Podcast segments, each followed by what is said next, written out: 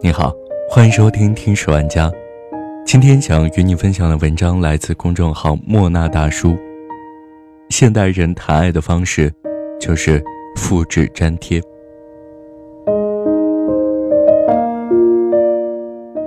前段时间发小去欧洲旅游，说给我带点特产，我下意识的说，什么都不缺，别瞎买。说完之后，觉得似曾相识，才想起来。原来这是我爸的口头禅。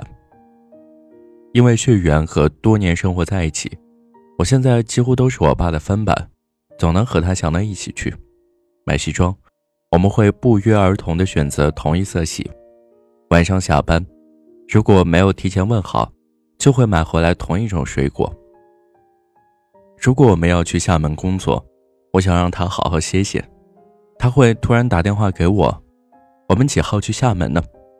我有点吃惊，其实我还没有告诉他关于厦门的签售行程，他只是自顾自地说：“那是个很美的城市，好好准备准备。”儿子与父亲的心有灵犀似乎是天生的。平时，我们像中国的大部分父子一样，我们更习惯用行动去代替语言。其实，我觉得你不需要刻意的去找寻你和你父母之间的相似点。爱会让你逐渐发现，你复制粘贴了那个人的一举一动。二十二岁的小雨说：“公司里的同事都爱喝咖啡，只有我一个人喝茶。我爸最爱喝的那种。”二十四岁的牛哄哄说：“男朋友上完厕所，我下意识的喊他，先别冲水，我也要去。他无可奈何的看着我，我才反应过来，我爸在家总是这么喊我妈。”三十四岁的小贝说：“过年带着老婆回家，习惯在停车场里蹲着发呆的我，偶遇了我爸。”二十七岁的马达加斯说：“一直不承认我像我爸，直到去年，我发现自己不知道什么时候腌了一罐子腊八蒜，味道跟我爸腌的一模一样。”二十四岁的邱奎军说：“大学毕业后面试失败了好几次，蹲在小区里的水池边抽烟。”突然一抬头，看见我爸站在我面前，我慌忙掐烟，他反倒递给我一支，说：“没事，你是个大人了。”二十九岁的骆驼的祥子说：“媳妇生完孩子从产房推出来，脸白的像纸，我一看到就哇的一声哭了出来。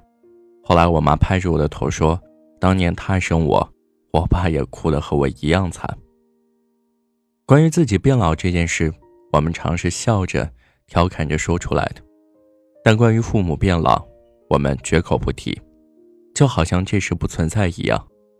好友的相册里放着一张很旧的照片，那是年轻时候的他爸爸，那是他最想让时间定格的一刻，停留在老爸还能一口气做五十个俯卧撑的年纪。从小时候的霸气十足，到长大后的霸气十足。我们逐渐成为了父亲向旁人炫耀的骄傲，父亲却成了我们眼中最平凡的老人。《爸爸去哪儿》中，节目组问陈小春儿子：“你有没有看过一些人头发都白了，眼睛也看不见，走路都走不动了呢？”他拼命的摇头回答说：“我不要爸爸变老。”陈小春听到这句，捂着脸哭到崩溃。曾经的硬汉，因为当了爸爸。成了最怕死、最脆弱的人。《东邪西毒》里盲剑客的一句话让我印象深刻：在彻底看不到东西之前，我想再赶回家乡看看那里的桃花。很多年以后，我们才知道他的家乡并没有桃花盛开，只有一个叫桃花的女子。生活也是一样，曾经你总是觉得有一股力量。在推着你前行。等你到了想回头的时候，才发现身后空无一人，而自己已经成为了别人的依靠。爸爸这个称呼并不像老师一样毕了业就忘了，他一扛就是一辈子。而你到了要当爸爸的年纪，才能懂。一次节目里，古巨基曾站在台上，红着眼睛对台下的观众说。哪怕跨越千山万水，千万不要留下遗憾。人世沉浮，多的是无常。有些事，有些人，终究会走远。我们不能总是把所有的希望和期待寄托到下一次。爸爸这一生，也就是过几十个父亲节，我们不应该总用一个祝福微信就草草敷衍。比起电话祝福、微信视频，父亲最最想要的，还是你能陪在他身边。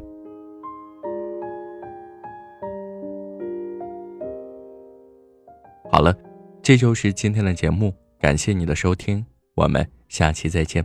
明天我要去邻居家再借点钱，孩子哭了一整天呐，闹着要吃。蓝色的迪卡上衣，通往心里钻，蹲在池塘边上，狠狠给了自己两拳。这是我父亲日记里的文字，这是他的青春留下留下来的散文诗。